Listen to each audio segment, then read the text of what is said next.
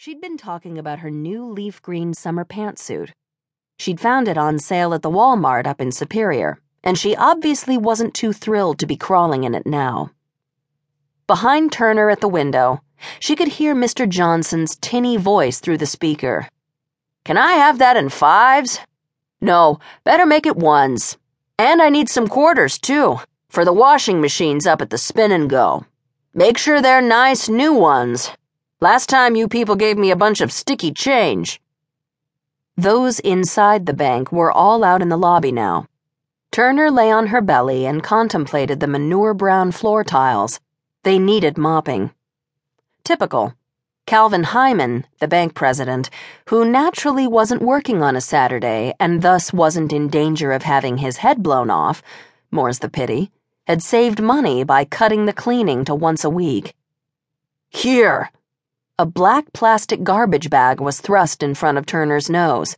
Fill this with, like, money. She squinted over her glasses at SpongeBob.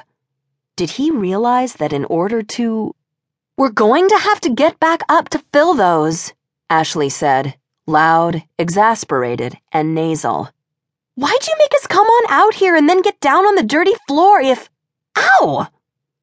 Ashley stopped talking to glare at Turner who'd just kicked her in the ankle. Shut up, Turner hissed. Don't you go telling me to shut up, Turner Hastings. If you think. Ashley, honey, Marge interrupted from her spot on the floor next to Turner. Just get the nice bank robbers their money. Good idea. I'm going to stand up and go get the money, okay? Turner said to the robbers to give them plenty of warning.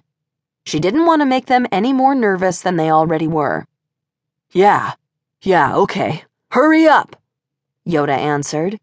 She noticed for the first time that the mask's right ear had a tear in it.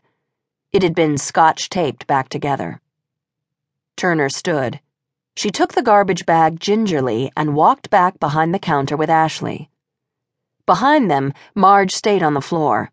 It sounded like she was muttering about dirt and men. Turner hit the release on her teller drawer. Mr. Johnson's scratchy voice was still complaining. Hello? Hello? What's taking so long? I ain't got all day here, you know. Some people have work to do. Ashley huffed at her counter teller station and pulled out wads of cash. Turner put a bundle of twenties into her bag and glanced carefully at the big round wall clock. 1156. Fudge. Ashley's boyfriend, Doug, came to pick her up for lunch every Saturday. And Ashley's boyfriend just happened to be a. Cop! SpongeBob squeaked.